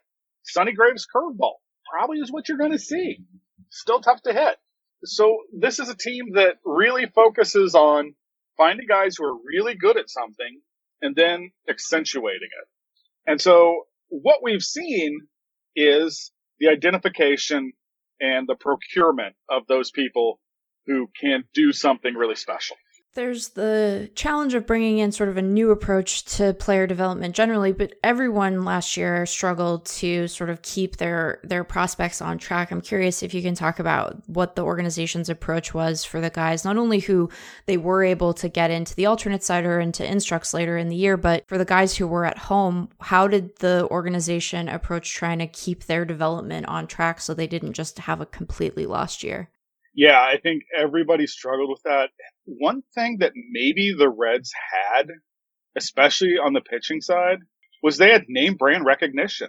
Like it or not, Kyle Bode is like, I mean, Kyle Bode, Driveline, T M. It's a big name in baseball. And so for the Reds, they could say, this is what we have. We have. It is it's almost built on an outsider perspective. And so it's like, these are the drills you can do as an outsider. It was almost perfect timing for them. I mean, they were set up because he was an outsider, and it was set up so that they you could do this on your own. You could do this with these weighted balls, what these programs are. You don't need a catcher. You don't need all these other things. You have these weighted balls. You have a wall. Go get it. You can do that. You know, a lot of this stuff that they had also on the hitting side. And with the buy-in that they had, and then they could point to a guy like T J Antone that came up to the big leagues, and they said, look, T J bought in last year. He bought in in the offseason. These are the results. I think it was really helpful. And they brought guys into that alternate training site. And they really kind of did a bit where they brought in a couple of those guys a little bit at a time. And that would be like a checkup. And you could kind of be like, okay, here's what we need you to do. You could check on them, do your measurables, and maybe give them some of those equipment that, that you want, the, the weighted balls or whatever. It wasn't ideal for anybody, but I think they felt pretty good. And, and talking to Kyle, Kyle was really pumped about what they were able to do, which is kind of interesting because, well, Kyle's, Kyle's usually pumped about whatever he is doing. I mean, Ben, you know that better than anybody. But he was really excited about some of the development they got. And then you talk about some of the more high-profile guys. I mean, like Hunter Green. Think about Hunter Green. He was coming off T J. It was almost perfect timing for Hunter Green that he had T J in March of nineteen, so he never felt like rushed to get into competition. And some of those hiccups that we see with guys coming back from T J, that he, he was able to kind of ease into that rehab. And then we see him the other day in his first ever major league spring training exhibition game, and he goes, his first three pitches are one oh one, one oh two, one oh three, which was uh, was pretty cool. Yeah, you mentioned Green, who was really lighting up the StatCast the other day.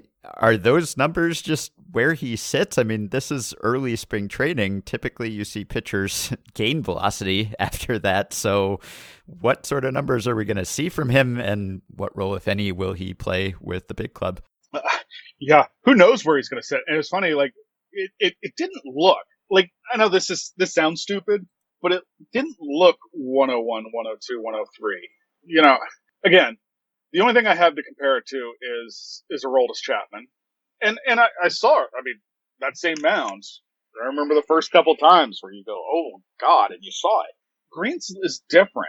And, and so I was like, is there something wrong with the gun there?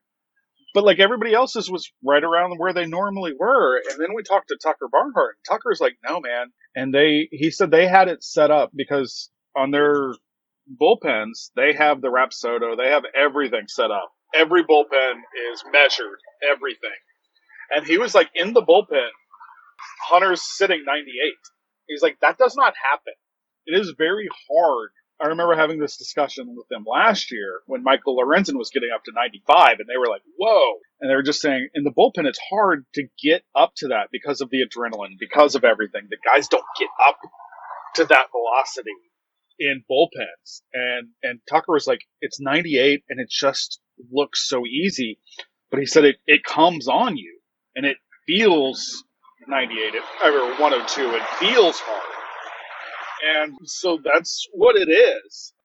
I, I think there is, that is so tempting to see that it's, that that is there and that that is so easy makes it tempting to rush. But I think there is so much potential there. And it is such a weird history that he has seventy-two and two thirds professional innings since being drafted in, in two thousand seventeen, that he still needs a lot more development, and he hasn't pitched above low A.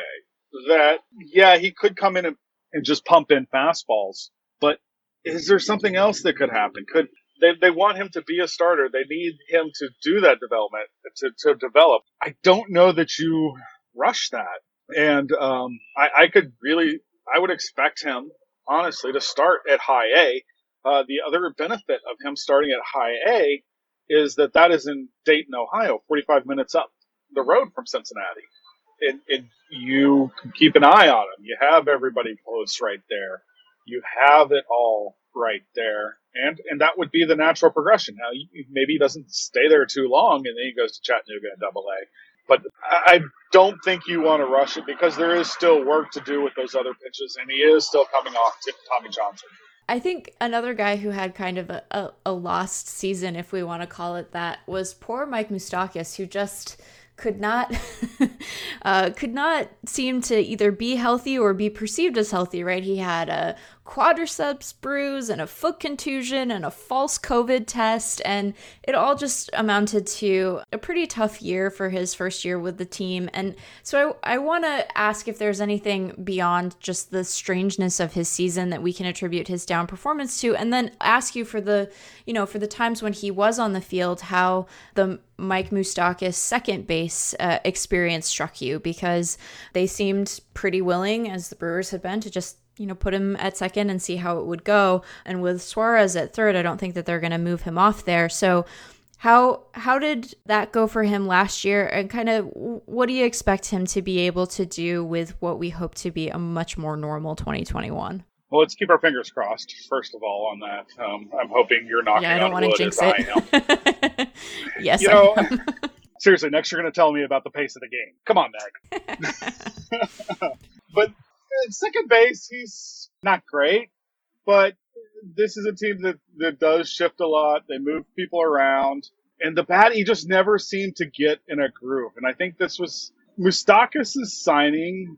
They wanted him as kind of, he was more of a total package. And, you know, for as, as, as much as we talk about this team and their analytical shifts and all these things, the Moustakas was almost a, it was almost that intangible thing. They really wanted him for the other things he brought. And also as a signal. Remember, he was the first guy to sign. This was the, this was the bell cow. This was the saying, hey, we're serious about signing guys. And they really wanted him to be kind of that centerpiece of bringing other people in, getting people excited, being that leader in the clubhouse. Now, it wasn't a normal clubhouse. The guys I've talked to just said it was just weird last year. You couldn't come in and do that early work. There there was nothing about two thousand twenty that was regular. Nick Castellanos was talking about the other day, just that it wasn't fun. It wasn't baseball like I know it. It wasn't pro baseball like we do it. Moustakas is a guy that is really a culture builder, and that was something that they wanted him to be. And then when he was in and out, in and out, it's hard to be that when you're in and out of the lineup. He was, he had that false positive early, or maybe I, I'm trying to remember if it was either the false positive or a just contact trace kind of thing. And it was early. So it was in the first week or two of the season. If that were three weeks later, he would have been back in a day. Instead, he missed a week. And in a week of a sixty-game series season is a long time. Then he has a couple injuries. He misses other time. He never seemed to get in there. And I think really what they want him more than the numbers is just that steady presence. And he wasn't able to give that steady presence because he wasn't present steadily. Well, it's the other middle infield spot that caused probably the most consternation this offseason. Maybe the clearest indication of the Reds' inactivity was they're neglecting to sign a shortstop, really. So do they have a shortstop currently? I mean, someone will be there on opening day, but who will be there after that? Is there anyone here who can handle that position? Because it seems like it's a broader issue with the Reds' defense, you know, with players not really fitting into certain positions and the various parts of the roster not really gelling well together. So is that going to be a, a larger issue? And then how will shortstop shake out? Yeah, I mean, it is. You know, it, this is a pitching staff built on strikeouts. One, because that is really what they have, the type of pitcher they have and the type of pitcher they believe in. But B, also out of necessity, because fielders can't mess up strikeouts uh, unless the catcher drops it and you throw it first and he messes up, but that's neither here nor there. So that is an issue, and it really kind of starts with the shortstop spot as a, as a position that, right, they did neglect. And honestly, if you look at it, they neglected it last year as well. They've neglected it for several years since Zach Cozart left. They thought Jose Peraza was that guy. He wasn't. He got hurt. Or no, um, Jose Peraza didn't get hurt. It was Scooter Gennett who got hurt. They moved Peraza to second. They had had Jose Iglesias on a minor league deal in in eighteen, and he overperformed.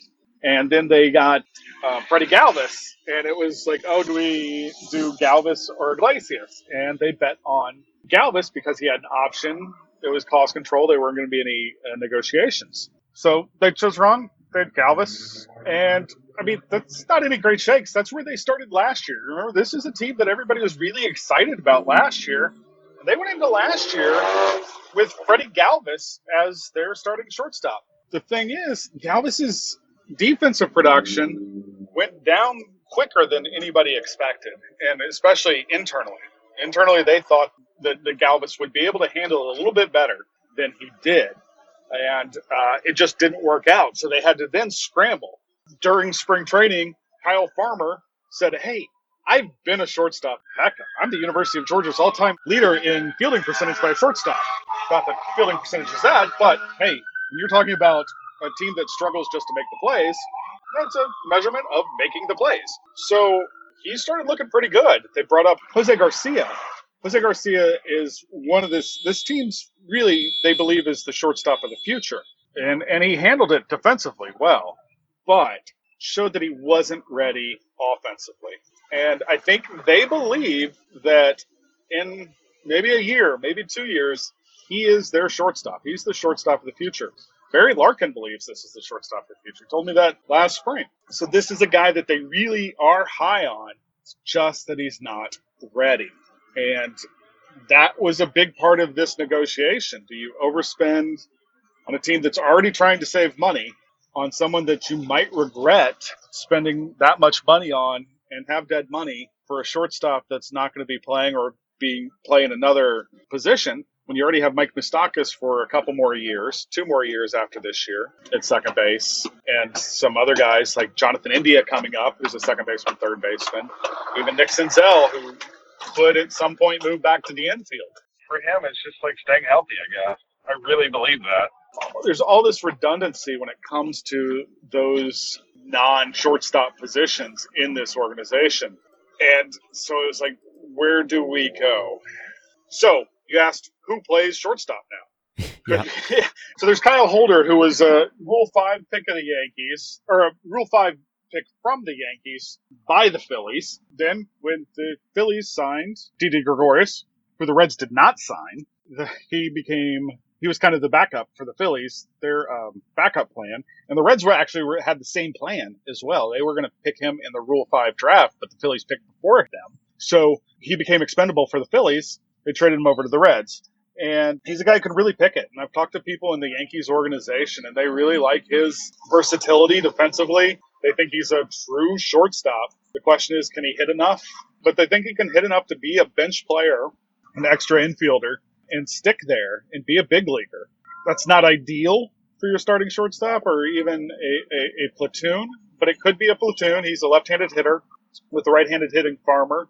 Farmer is – he's known – somewhat as a catcher, but the catching thing was he, he was, you know, he was a shortstop in college. He's kind of been more of an infielder than a catcher. It's just that the catching was, I don't want to say it's a gimmick, but it, he was converted as a catch to a catcher in the minor leagues uh, because of his, his frame, his athleticism, his smarts, and he's been able to do that some. He didn't catch an inning last year. So he's a guy who can do that, but he will be playing more shortstop. Uh, they have D-Strange Gordon, who has played some there this spring. Uh, as a non-roster invite. Alex Blandino has played the first five games of spring training. They've had five different starting shortstops, which has been interesting.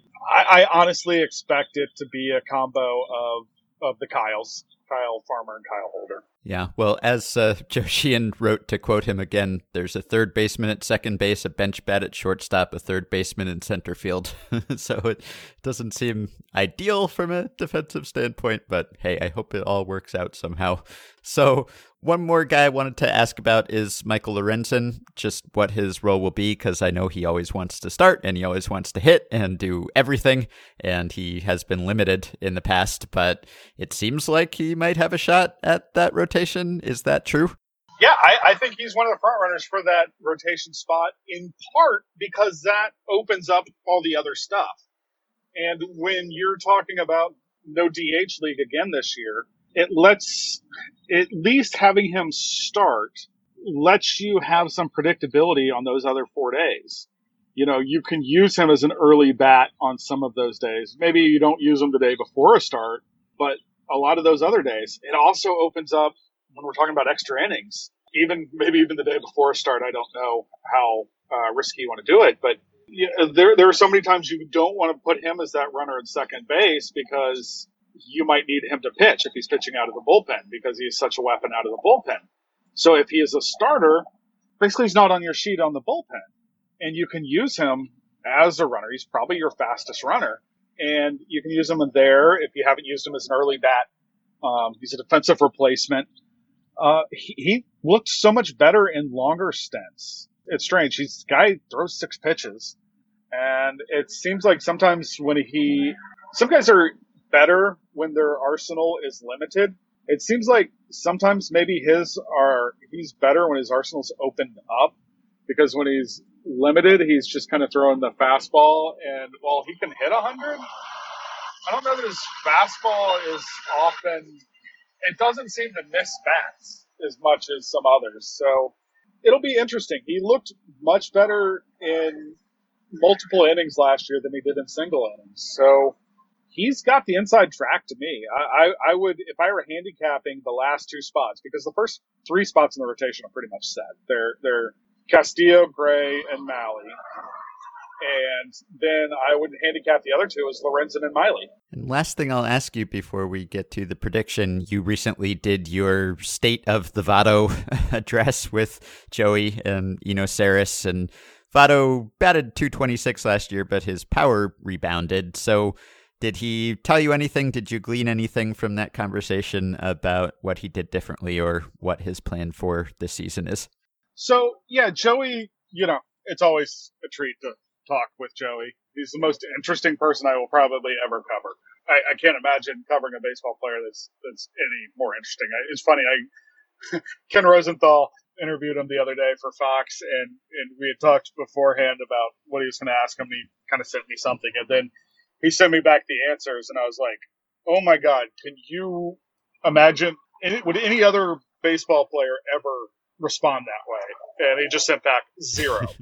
So, so yeah, that's that's just a, kind of an aside. But um, Joey is really kind of said that he's, you know, he's no longer the two thousand seventeen Joey Votto. To him, was about perfect, about the ideal situation, and he spent the last couple of years chasing that. And he's finally come to the conclusion, he said, that he can't be that guy anymore. And that I, what he has to do is, instead of chasing the ideal version of himself, he has to chase what is going to be the best version for his team and what he can do. And that's going to be a little bit more power, more strikeouts, something he didn't really want to do, and sacrifice some of the, some of the batting average, some of the on base for a little bit more power.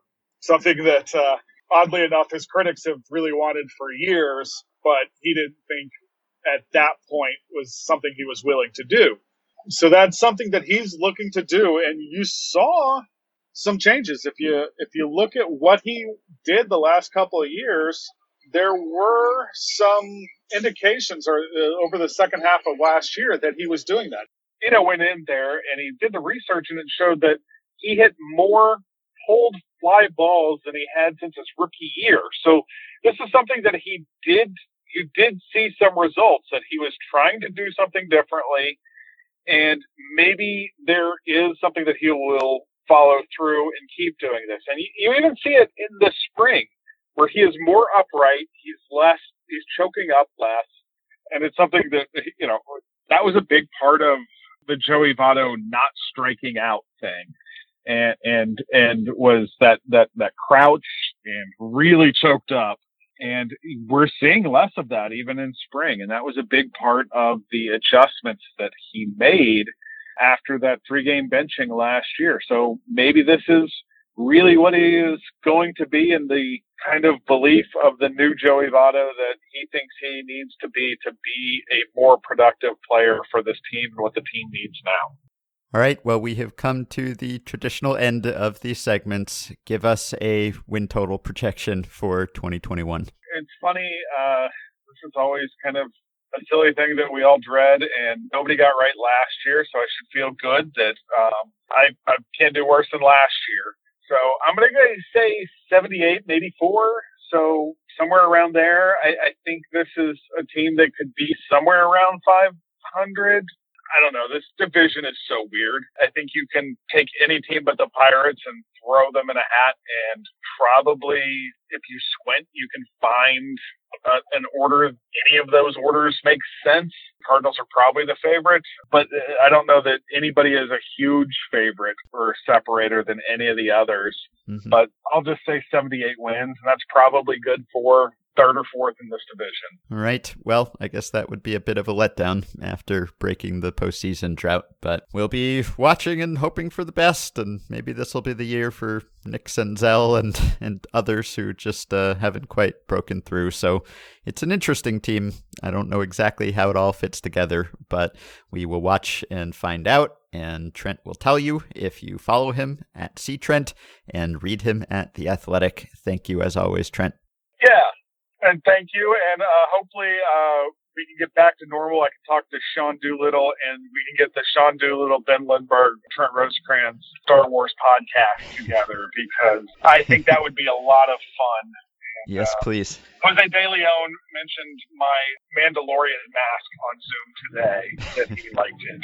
So well, maybe Jose De Leon wants it as well. I'm in if Sean's in, and you, of course. Yeah, I mean, Sean's probably bringing in the audience, let's be honest. Yeah, probably. All right. Thank you, Trent. Thank you. Okay, that'll do it for today and for this week. Thanks, as always, for listening. By the way, we talked about Jayco Odorizzi's market on our last episode and suggested that the Astros would be wise to inquire about Odorizzi's services in the absence of the injured Framber Valdez, as well as what seems to be a bit of a COVID outbreak among their pitching staff. And sure enough, John Heyman reported on Friday that the Astros were looking at Jake Odorizzi, whatever that means. Perhaps there will be some resolution to the Odorizzi free agency saga sometime soon, and then we will know who won the offseason free agent contracts draft. You can support Effectively Wild on Patreon by going to patreon.com slash effectivelywild. The following five listeners have already signed up and pledged some small monthly amount to help keep the podcast going and get themselves access to some perks. Derek Ma, Francis Levesque, Paul Garrity, Tyler Baber, and Greg Mitchell. Thanks to all of you. You can join our Facebook group at facebook.com slash group slash Effectively Wild. You can rate, review, and subscribe to Effectively Wild on iTunes and Spotify and other podcast platforms. Keep your questions and comments for me and Meg coming via email at podcast at fangraphs dot com or via the Patreon messaging system if you are a supporter. Thanks to Dylan Higgins for his editing assistance. We hope you have a wonderful weekend, and we will be back early next week. Another two team previews coming your way, Blue Jays and Giants. Talk to you then. I don't understand about complementary colors and what they say. Side by side they both get right, together they both get gray. But he's been pretty much yellow, and I've been kind of blue. But all I can see is red.